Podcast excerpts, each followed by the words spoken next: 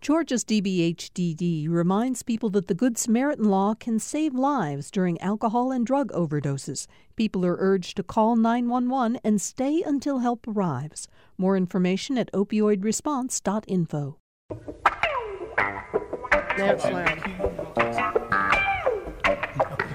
Welcome to Political Rewind. I'm Bill Nigut. Uh, glad you could all be with us today for our final show of May. Um, where I'm I'm uh, being I've got lost my focus for a moment because all of our audio nobody can hear anything in their headphones. Uh, so we'll just carry on. Uh, Heath Garrett is uh, with us today. Of course, he's a Republican strategist. He works uh, very closely with Johnny Isakson. And uh, Heath, of course, we're glad to have you on Political Rewind today. Mary Margaret Oliver, Democratic member of the State House from Decatur is uh, on the show with us today. And we're really happy to welcome back to the studio uh, Charles Cook. Chuck Cook is one of the leading immigration attorneys in the Southeast. And Chuck, we always like to turn to you to uh, help us understand what's happening with immigration. So we're going to try to, you know what? Let's everybody take off their headsets. Let's oh. talk because the headsets aren't working. Okay. Um, let, let, me start, Chuck. We, we said that we wanted to spend a considerable amount of time on the show today talking about where we stand on immigration matters today. Uh, President Trump has taken some actions that we'll get into in just a couple of minutes. Um, most recently, overnight, last night, announcing a uh, tariff that he wants to impose on the Mexican government if they don't crack down on immigration into their country. But let's, before we get there, Let's talk about something bigger.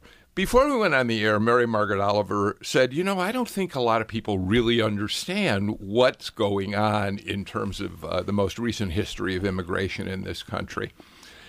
Chuck, whether you agree with President Trump or not, there is a crisis at the border. It, he would say it's a crisis of security.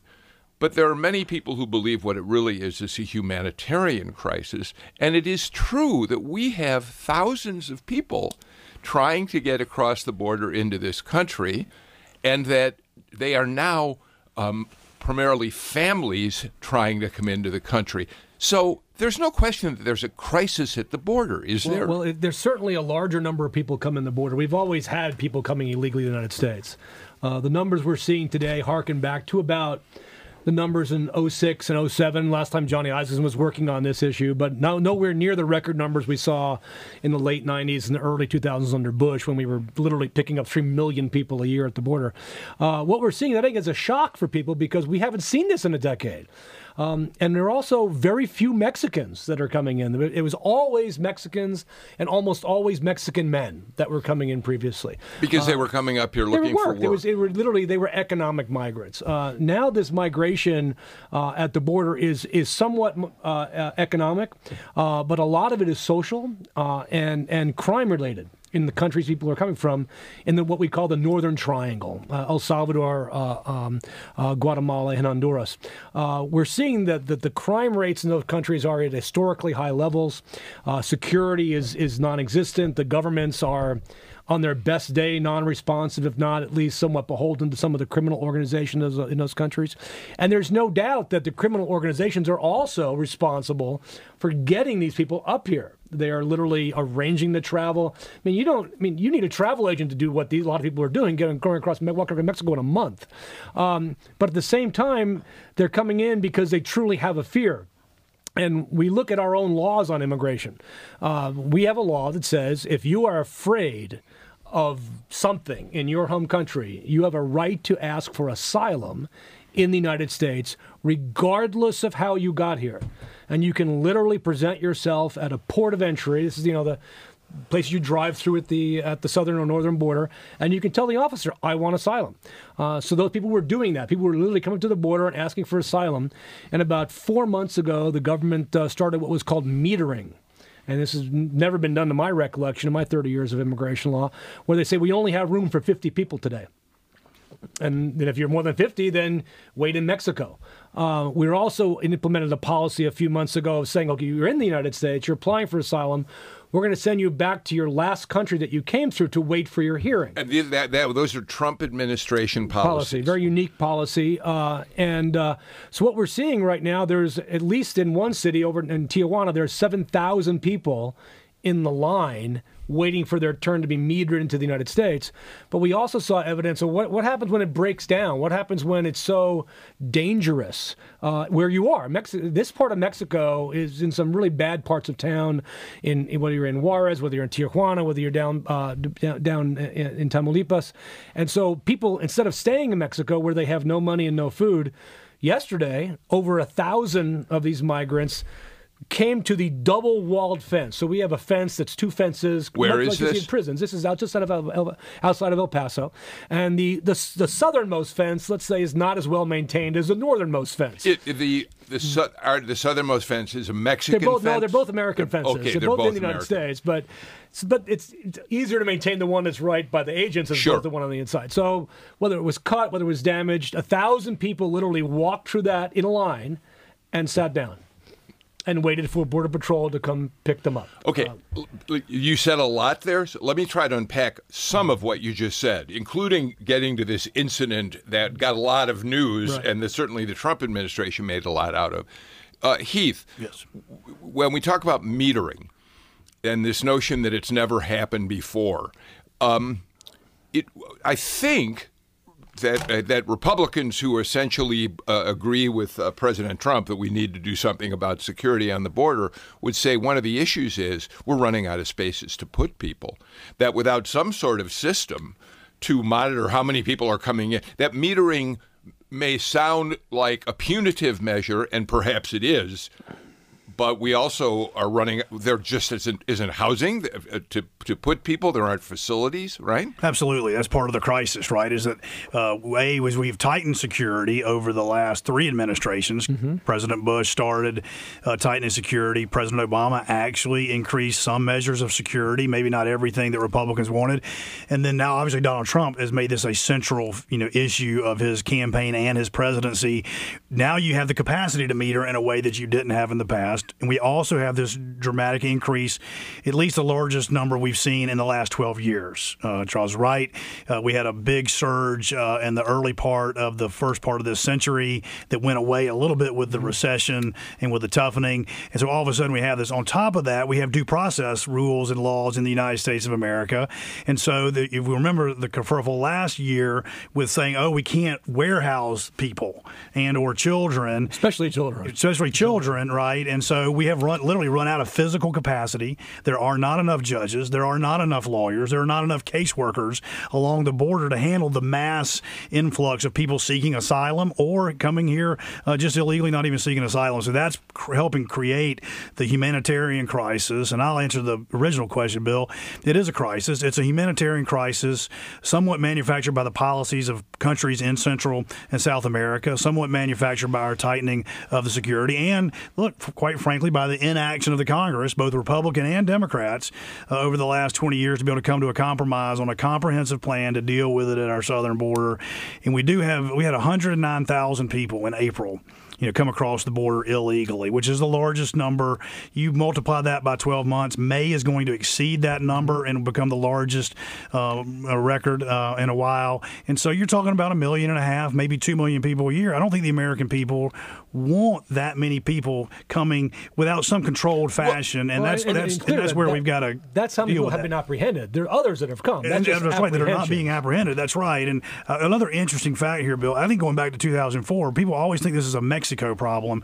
Uh, Johnny Isakson and I went to the border in 2006. We went in the tunnels. Mm-hmm. We went. To, we saw all the fences that had been ready at that time. At that time, 40 percent of everybody coming across the border were not from Mexico or from Central America. Uh, so there's actually a large percentage of folks who know that our southern border is a way to get in, and these organized crime gangs, whatever you want to call them, cartels, they're making money off of this, and they're and they're slipping bad people in. Let me just go back to one thing you said, Mary Margaret. Uh, Heath's comment that I don't think that he doesn't think the American people want, say, a surge of as many as two million people to come into the country.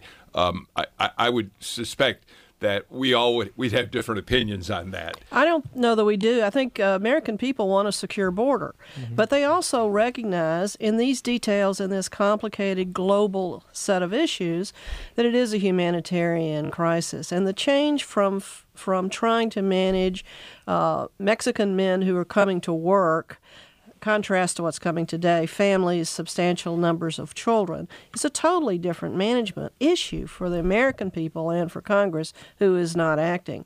When American people see children dying in a custody of, of American immigration officials, they will probably not tolerate that, in my opinion. They didn't not going to tolerate the cages, not going to tolerate children dying in American custody. That reflects uh, an absence of an ability to manage a totally different and unique humanitarian crisis that is at our border. That's the reality. If you're a, a, a leading bureaucrat, how do you manage a thousand people or thousands of children, a million people coming in, and how do you satisfy the American people who do want to address in a rational way a, a complicated problem? The problem of all that, one of the major problems, is the hysterical Trumpian politicalization of what is a normal fear that people would hear, would have in response to a million people coming into our country. He is exacerbating the fear. He intentionally, he has said publicly many times this is my political campaign issue. This is how I get reelected.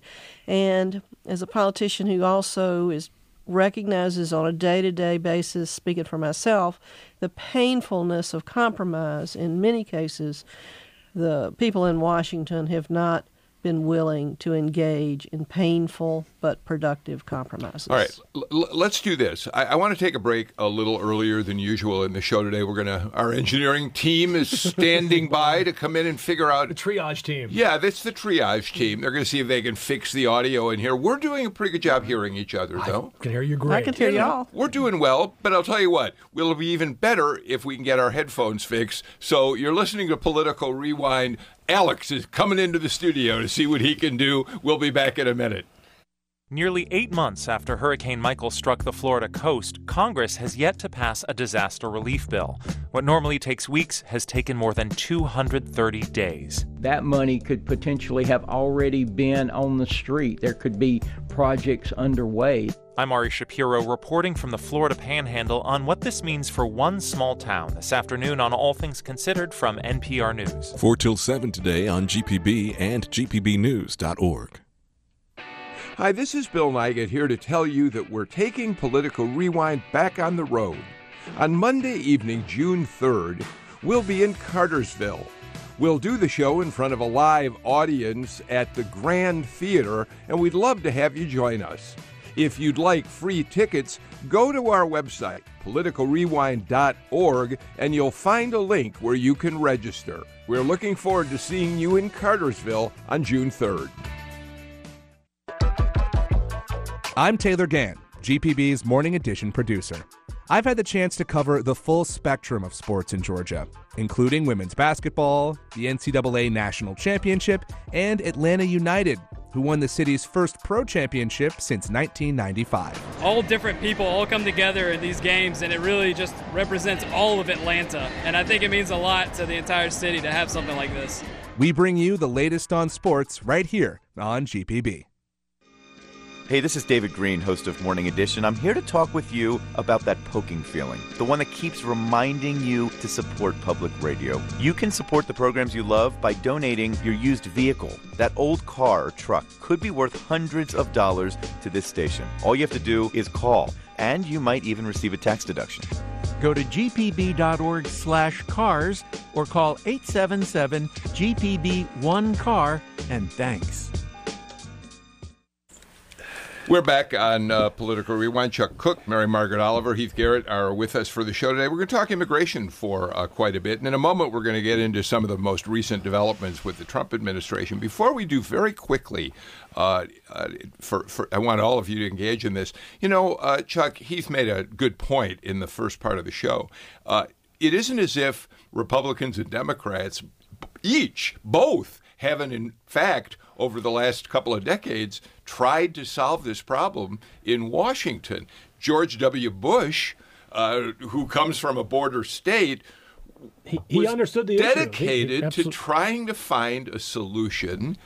And the effort to do bipartisan immigration reform, which would have provided a path for undocumented uh, uh, people to stay in the country, not not as citizens mm-hmm. necessarily, uh, it it collapsed because uh, primarily conservatives refused to go along with it. There, there were some Democrats that refused to go along with it as well. Um, let's um, you know let's name President okay. Obama as one of those that, that, did not sign on to that bill. That's right. Um, and uh, then you had it in 2013, another opportunity to fix this. Uh, but once again, in the in the middle of the second term of the president, when he's weakened, when he doesn't have the, the pull or the or the bully pulpit to move forward, and the House refuses to vote on something that clearly would have passed the House and uh, allotted, I don't know, something like $50 billion to border enforcement out of the Senate with almost 70 votes. So, I mean, there are votes to fix this. Uh, but if you let the tail keep wagging the dog, uh, the, the, the minority, uh, you're not going to be able to fix it. A great poll came out yesterday that said 77% of Americans support a pathway to citizenship for DACA kids. I mean, 77%. There's very few things in America 77% of the people agree on, and yet we don't move forward. One of the fascinating things to me, because I've talked with my Republican friends, as soon as they know an individual who's been deported, as soon as they know that person, they can talk rationally. And we all know these people. We all know these people who've been deported out of our immediate uh, family of workers or friends or faith based organizations. We have to remember those people and for at least a few minutes set aside the harshness and the terrible destructiveness of this polarized issue. So, Heath, I want to ask you uh, uh, uh, to see if you can comment on, on, an observation that I'd like to make here. Sure. Uh, we, we all know that President Trump, uh, from the day he came down the escalator in Trump Tower to announce his candidacy in 2016, believed that talking about immigration uh, and the dangers that it uh, Im- that illegal immigration imposed uh, were a ticket to succeed as a candidate for president. I'm not sure he actually thought he'd be the president of the United States, right. but he obviously saw that as a crucial issue. In in the years since, he has continued to come back to that issue over and over and over again. And I want to ask you a question. Right there, if you buy the theory that Trump never really expected he was going to be president, that he just thought this would be a great adventure, he ended up in the White House. He didn't come in there uh, with an agenda, lots to accomplish, because that was, hadn't been what his thinking was. He was a business executive. And there are times when I think maybe the president comes back to it again and again and again because that's the only issue he's really got on his. He doesn't have a lot of other things that interest him, excite him. So, in addition to mobilizing his base, it's kind of an issue that he he thinks he understands and knows something about. Well, is that a terribly harsh assessment? No, uh, you know, trying to uh, get into Donald Trump's mind, I think there were a lot of people around him who may have been surprised that he actually won the presidency. I don't, so I don't want to buy into okay. that he didn't think he could win the okay. presidency. I think Donald Trump for 40 years is the exact same person we see every day on Twitter in the White House, whether it was in the New York Times. I think he's a real estate developer at heart. I think that when he wrote and or co-wrote The Art of the Deal, a lot of what's in that book he actually believes, and we're seeing it play out full script uh, in the presidency uh, out there. But I think you're right. Uh, he did, he, but the reason why he came down, rode down that elevator is that when you do polling in the Republican primary, almost anywhere in the country, even in the border states uh, uh, where you have a much higher uh, immigrant population, even in Republican districts, uh, the number one or number two issue issue often is illegal immigration when it comes to moving voters to some kind of action. And so I think the marketing genius in Donald Trump, whether you like it or not, he's a marketing genius, uh, in him sees and goes back to an issue that he knows moves voters passionately, particularly within the base uh, of the Republican Party. And uh, as Charles pointed out, it, nationally, among independent voters, particularly in the swing states that are going to matter in the uh, upcoming upcoming 2022, 2020 election, uh, whether that's Pennsylvania, Wisconsin, Michigan, Ohio, North Carolina, Georgia is now in play. Uh, you know, this is an issue that independents want both security and some pathway, and he's going to try to walk that very fine line uh, because they do want pathway to citizenship, but they also want some extra security at the border in exchange for it. Calling Donald Trump a marketing genius or a stable genius gives me some heartburn. Uh, we can debate his success as a businessman or whether it was any authenticity to any of the things he says. It is true, and if you reflect yesterday on his 17 minute diatribe on the White House lawn, that was one of the more peculiar um, expressions he has. He does. He he believes. I do think this is true. He was responsible for getting elected. He he he. Me me me. Not the Russians, but me me me. And that is reflective of him using immigration consistently, consistently, consistently. He credits that in his mind with uh, his election, and he will not change on that. Where are the more balanced heads uh, in Congress, Senate, and House that are going to seek real solutions with the painful compromises that are necessary. And I keep asking that question because Donald Trump is not going to help. He's only going to be negative in this look for solutions. Well, part of the problem with that is who he has surrounded himself with. Uh, his main and principal policy advisor on immigration is a guy named Stephen Miller, who used to work uh, in For Congress Sessions. for Sessions, Yeah. and he is as nativist as they come. Period. End of story. Uh, and uh, he's been that way his whole life. Um, he went to high school with the kids of a friend of mine, and he's never been anything other than that.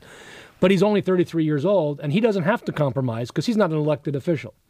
Uh, but everybody else that Trump has put in the administration comes from the far side of the Republican Party who do not like immigrants. Republican Party has been great on immigration for a long time.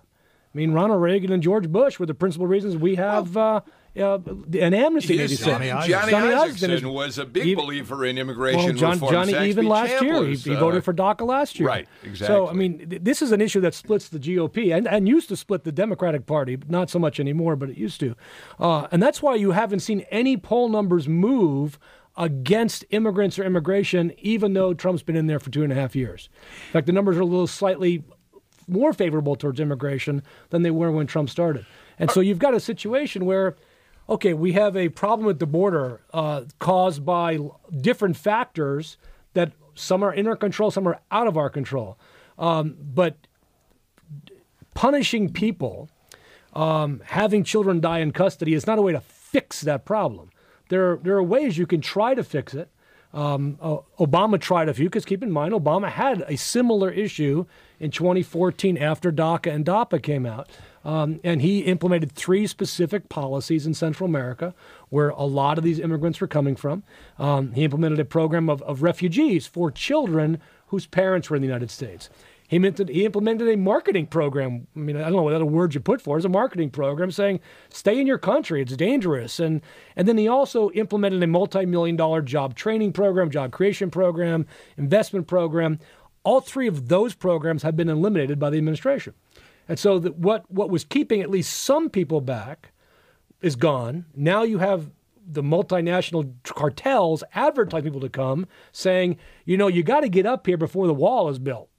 Um, and so if you keep pounding on the wall and give people excuse for people to come, you're going to see these types of crises along with the terrible crime situation. And I'll, I'll say that there is a little bit more balance in the Trump administration than maybe Charles. There's no question at times that the Stephen Millers win the day.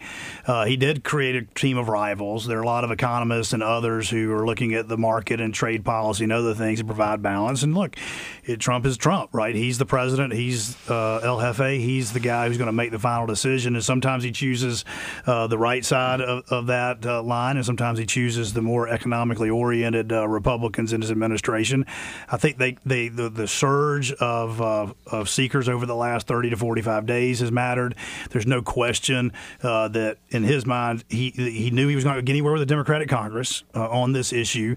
There had been some attempts last year, right? He put DACA on the table, which is the first president to do that. So let's get a grand compromise, and both sides blame each other for walking away from those talks last year in the White House, and I, I, I do believe there's probably a little bit of blame on both sides based on what I know through Johnny and other senators. However, uh, he finally decided he was going to make everybody talk about this issue. Right? If you just left it up to being another issue on the table, and in total Trump fashion, he went and asked his staff to find a very provocative way to get attention on this issue. And if nothing else, if that was his goal, he's done it because in the last 24 hours, everybody's paying attention to Yeah. this. Let's talk about the economy here. Let's talk about if you if you want if I wanted to express a wish to the rational people on both sides, I'd talk about the economy. Mexico is the second largest importer of all materials. It our agricultural imports are uh, five point nine billion. Uh, fresh fruit, 5.8 billion. Wine and beer, 3.6 billion.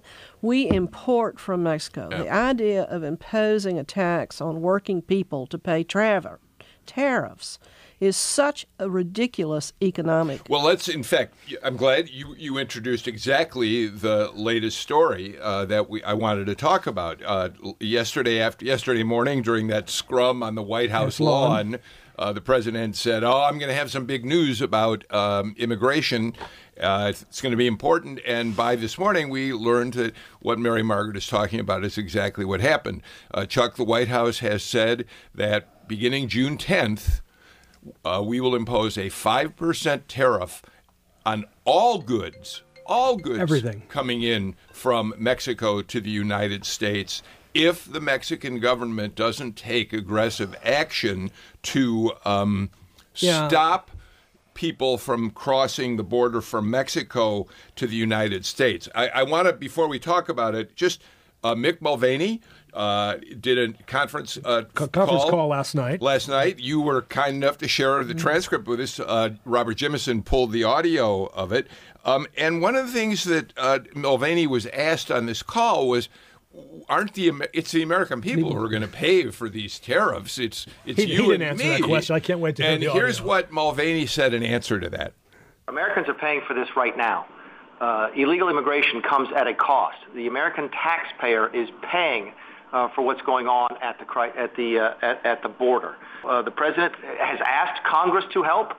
Congress has failed to help. I can personally tell you it's been at least six weeks since I met with Senate Democrats to literally beg them for a situation, um, and instead of helping us, they left town. Now we are asking Mexico uh, to do what it can because Congress will not.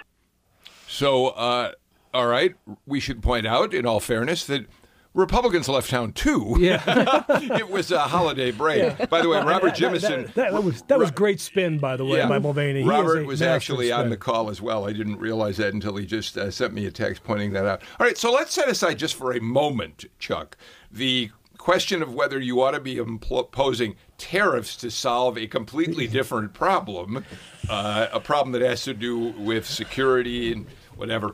Uh, let's put that to the side for just a moment. Mhm. We'll come back to it. Um, is Mexico equipped? We also, by the way, there are also the other thing we learned in this call is there are no standards. Well, that's the thing is we don't know what it means to enforce their border. We there's Right. literally nothing, and they haven't come up with you're you better you better reduce immigra- illegal immigration across the border by 15%. There's none of None- that. none it's of that. just we'll decide when Well, you've succeeded. and, and the tariff is five percent now, but then it, It goes, goes up, up. incrementally till August when it's twenty five percent every All right. few weeks. So the first But, question now, he did go on to say though that he hopes they don't have to implement Oh, the tariff. of- Let- I- yeah, This let's- is all Absolutely. It's, it's only ten days away, so All right, hold on. Get to work. First of all, can Mexico take steps?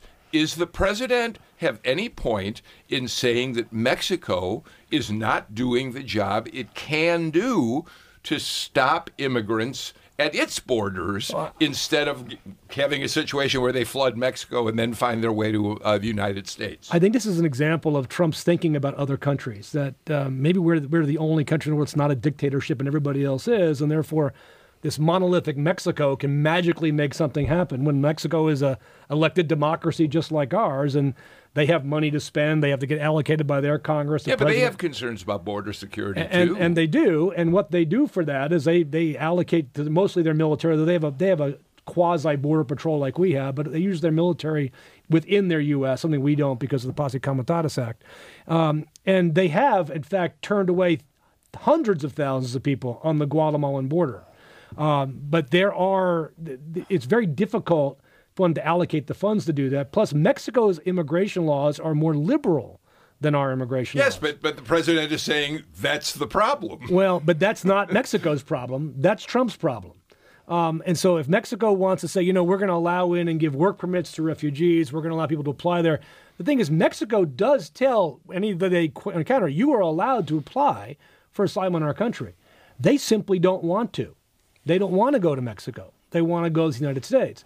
So there's a limit to what Mexico can do. There is there is free travel in Mexico. So once you get in, you can go anywhere you want to in Mexico. We, they don't have the ability legally, uh, morally, or militarily or police wise to stop people from traveling once they're in their Well, and. I think this is Trump's point, right? At the end of the day, we have a 2,000 plus mile border.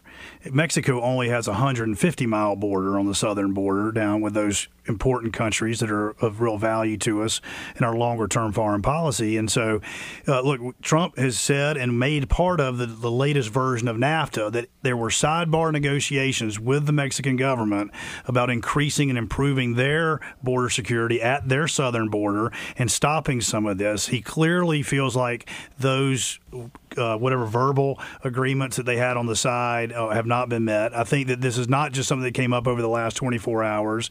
Uh, there's no question that the administration is having conversations with Mexico and trying to incentivize them. I think there's a legitimate fight within the Republican Party on our side as to whether or not we should be using tariffs to do this, but Yeah. whether there is unified Well, in Chairman half the Grassley- country. But, but there, there's a real problem there, and Mexico can do more, and that he is using his style, uh, which is very unconventional, uh, to try to uh, you know move the negotiations forward. He tried to make this part of the USMCA, and realized they weren't going to be able to do that, and so there were sidebar discussions going on, and it'll be interesting to see if if there can't be some movement. and those and those sidebar discussions are what caused Mexico to put more military, more border security on their southern border. You know, the reality is, I you know, if, if Trump said, you know, we're going to give Mexico five billion dollars to do this, I think that's where the Senate maybe you know, want to go they, with they that. might do that. That was Uh, my next. Maybe he that could was take a- that from the military. Mary I don't know. That's Uh, precisely the comment I wanted to have, have you uh, weigh in on. It, in fact, instead of punishing, why not help? Chairman Grassley was pretty articulate today on the idea, this ridiculous idea. Yes, of a- and, and being a being a member of the Senate from Iowa puts him in a very important position. a very important, respected Republican. There are possible solutions to enhance the opportunity of Mexico and these other countries to solve problems that will satisfy the needs of America, satisfy the values of American citizens and American valued voters. I am a little bit troubled by suggesting that Trump has uh, uh, hired a, a team of rivals a la Abraham Lincoln. I don't think that's what he's done. He's uh, hires people, ignores them, or doesn't. Well, but, but his trade representative has already said he opposes this five percent tariff. Just to be clear, there it's may not, not, a be. tariff; it's a tax on working people of the United States. Okay. clear about that. the the suggestion that it's anything of, a productive idea is contrary to any hope to have a rational discussion. I'm encouraged by Senator Grassley stepping forward. It may be an indication that some of the Republican leaders, and of course Johnny Isakson would be one who might join this team. He says we've got to be a little bit more realistic about some solutions. There's a lot of smart people that do studies about negotiation tactics. As a litigation lawyer and as a politician in the back room negotiating stuff, I'm familiar with the value of being a total irrational bully that cannot be tolerated for five minutes in a negotiation session. That's what Trump is. It's a technique, it's a style. It's never going to change for him. Are the Republican and Democratic leaders of Congress going to say, We see a bully in action. We understand it's a technique. We understand he's not going to change.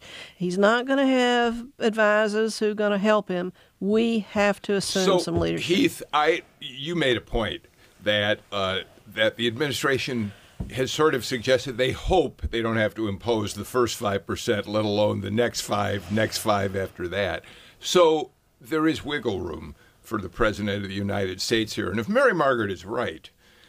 There are Republicans who are going to go to him, Republicans from the Hill, and quietly, they're not going to go in open rebellion, or few of them are, we know Right. that, but but they're going to quietly say, let's not be so hasty about this. Well, there's no question that it's already happening. I think that uh, it was actually referenced in the uh, press conference last night that uh, the White House had had uh, multiple conversations with four or five Republican senators, and they had gotten some questions a about statutory authority to even do this, Yes. which it appears there may be a, a, a statutory authority. To There do may be a loophole. and, and, and, you know we're all lawyers here, and uh, we, we're all good at finding those loopholes when they benefit us. Uh, but then the second question was right. Uh, there's almost overwhelming bipartisan support for what the president is doing with tariffs on China, because it has to do with their tariffs and their access, our access to their markets. So it's a, a trade war, so to speak, or a trade battle. This is just a punitive But this is the first time we've seen tariffs used for what would otherwise be argued as social uh, uh, policy. Uh, the national security argument is one that I actually believe in and have said for uh, 20 years Republicans should focus more on in regards to our southern border. But there again, both sides are not willing to give up their base on this, right? And so that's why we can't get compromise, even in, when the Republicans control both the House and the Senate. Right. But uh, I, I think it's going to be an interesting battle in the Republican caucus. But there again, we, the, the Republican Senate alone can't do anything can't. because of the Democratic Congress uh, House. Uh, so the concern is, w- what is the end game Well, here? be, be, right? let, us start. Let's take a look at another uh, uh, recent development from the Trump administration that is also going to uh, uh, find its. You know, it's going to be a war in Congress over, and that's the Trump, the the latest proposal, which we are told came out of Jared Kushner, uh, to establish a merit-based immigration policy in which uh, we would favor uh, allowing highly educated, financially stable. Am I missing any of the adjectives around this, Chuck? Yeah. It, it, we would we would start picking and choosing between the people who just don't deserve to be in the United States and those who can make a valuable contribution in a different way. That same policy would also put severe limitations on how you can apply for uh, uh, and qualify for refugee status. Well, I mean, let's let's be clear. This is Jared Kushner. No more created this this proposal than my dog. All right, this really comes out of the Miller part of the White House. Mm-hmm. Uh, it is a reflection of Senator Perdue's bill, uh, which he introduced uh, in the last legislative session, which ended up getting no co-sponsors. Uh, he now has one other co-sponsor besides Senator Cotton in this this version of it.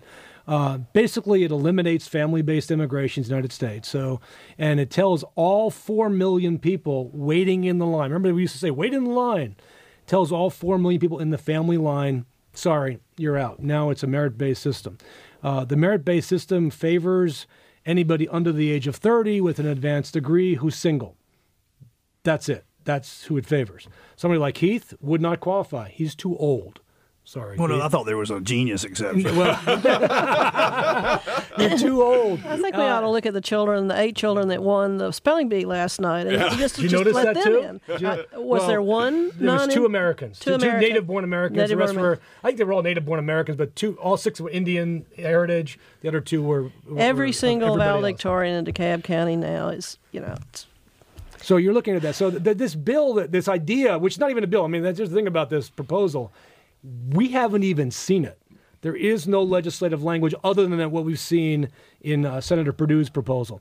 Uh, it will never, ever become law. All right. Well, Period. I would say, look, in in fairness, I'm not going to defend uh, the total thing because I worked with Senator Isakson on, on a somewhat merit based solution where we had Ted Kennedy. It was an and others. alternative. What it was an was alternative. a here's a here's a section. We're going to experiment with these fifty thousand green cards. It was a brilliant idea. Right, but we do need, you know, there is a good legitimate argument, rational argument for a reduction in refugee and asylum seeking while we do some of this other thing. Because right now we have too many companies that are looking for employees who can't get the employees in the right way. You know, you you know that, and so I think that uh, it, what it is, I see that as a reaction to the left, whose proposals right now, our presidential Democratic nominees, are all asylum, more refugees. Straight Well, let's pathway be to clear about why, though. with no with no alternative uh, with security and these other things. And so I I, I kind of look at both extremes and go, okay, guys. Yeah, see, I, I don't think see that. responding to I, I, I actually see a bunch of candidates, and you know, I've been a lifelong Republican, a bunch of Democratic candidates who actually have security in their proposals. there is security out there. Uh, the the deal that Trump rejected last year, which was DACA for his wall, twenty five billion dollars straight up, he rejected it because it did not eliminate family immigration, and he walked away from that deal. That that passes Congress easy. He walked away. Uh, so what we're really looking at here is where are we going to go forward? The most refugees we've ever taken in a year. Now I need to do a little lawyering here. Refugees are people who are outside the U.S. who go through a two-year vetting process. They really are refugees. They come in. We have never allowed in more than seventy-five thousand ever in a given year. We don't have an overflow of refugees. Asylum seekers are those who are coming to our border or who are in the United States who are seeking to become protected because of their fear. Those numbers are high, but not at historic highs by any stretch of the imagination. Uh, what we've done, unfortunately, and you brought this up earlier, we have not kept pace in our immigration court system. We have not kept pace on spending at the asylum office. There actually is an asylum office within the immigration service who adjudicates right. these cases. So I got to get So- to I got to get to a break in a minute. But Mary Margaret, um, this is the country that has always opened its arms to refugees. We know that. You know, give me your tired, you're poor. The Statue of Liberty in New York Harbor. All of those wonderful idealistic images about America. But when you think about the vast numbers of people who are now streaming or up from the southern, uh, from Central America and wanting to get into this country, it it does feel like th- that whether you know the extremes have to be. We got to f- deal with the fact that there are all extremists on both sides of this. Don't we have to change our immigration policy? We can't keep accepting these huge numbers of people into the country, or can we? Our refugee uh, policies have been successful, in my view. Refugees. Uh, from my church, from uh, political life, uh, the number. But I'm of- talking about immigrants in general. I understand what you're doing. Okay. I understand what, but the, the people out there need to already support legal refugees, in my opinion, given the way they contribute to the economy. You look at the DeKalb County economic thr strength that began with the farmers market and has spread to thousands of independent businesses. All of that is positive refugee policy.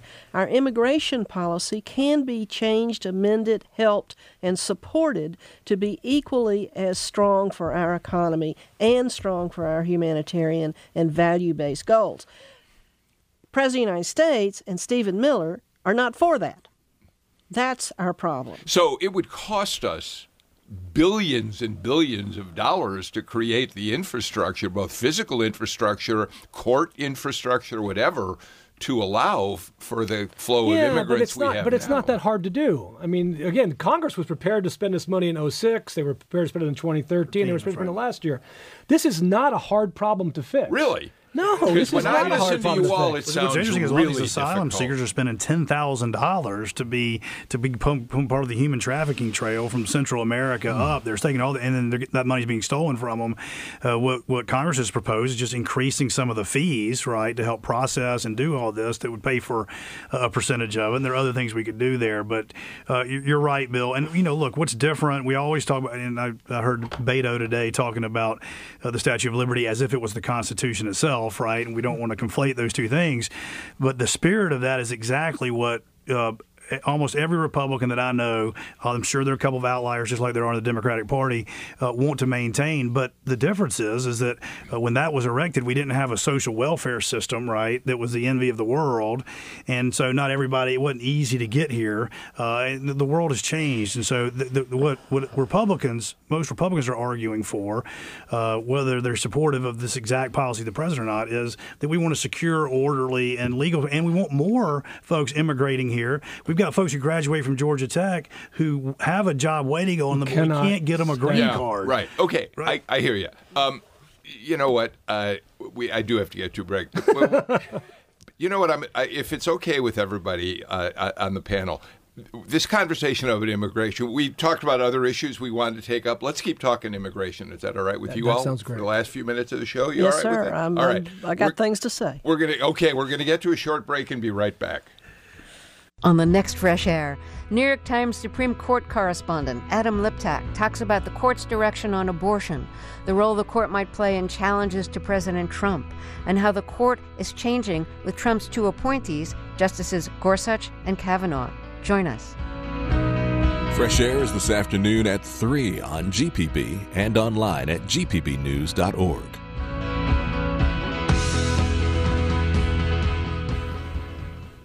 Chuck, before the break, uh, Heath made a statement that I wanted to ask you and Mary Margaret about. Really, uh, he, he, said he he suggested essentially that because our social welfare system is so strong, so well funded, because it's well known all over the world, it's one of the reasons people are streaming across the borders to get here. That he said essentially is different from what it used to be. But in fact, at the turn of the 20th century and before millions of people were trying to flock to the United States to make a new home for themselves.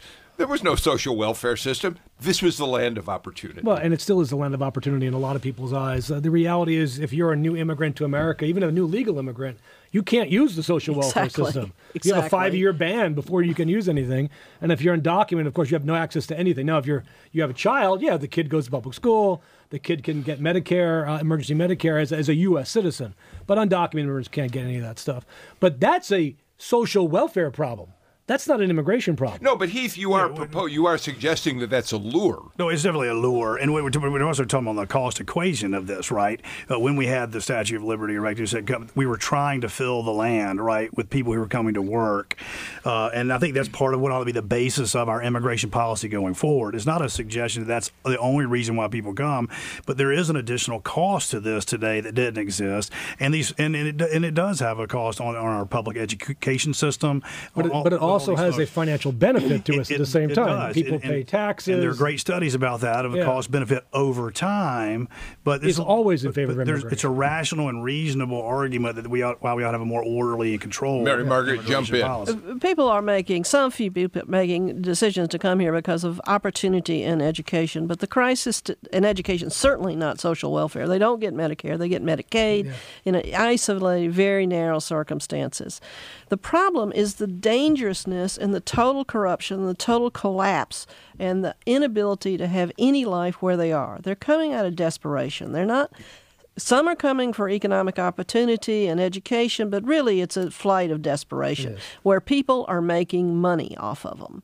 People are making money off this tragedy. And we in the United States are not stepping forward in a meaningful, rational way to address that. What would we you are do? instead helping, our, hurting our economy by the. We'll have the May will be a poor month for our Dow. It will be not a strong a way in order for us to move forward with any solutions.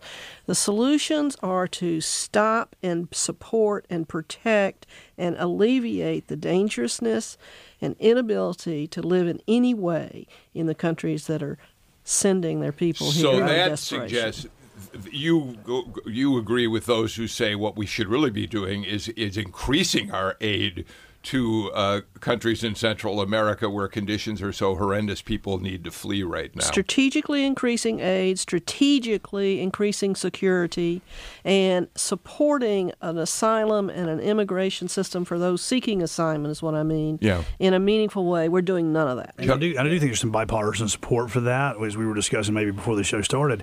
China is making incredible investments, Mhm. both for economic reasons, but also for political Oh, reasons absolutely, for in political Central and South America, trying to, in my opinion, and in many other opinions, destabilize some of those countries at our back door in order to help destabilize the United States of America for the future. We are in a uh, new version of a Cold War with China. We have to acknowledge that. And so I think there is bipartisan support for aid, investment in infrastructure, but we got to get back to almost like a Monroe like doctrine where we're saying, hey, this is the Western Hemisphere.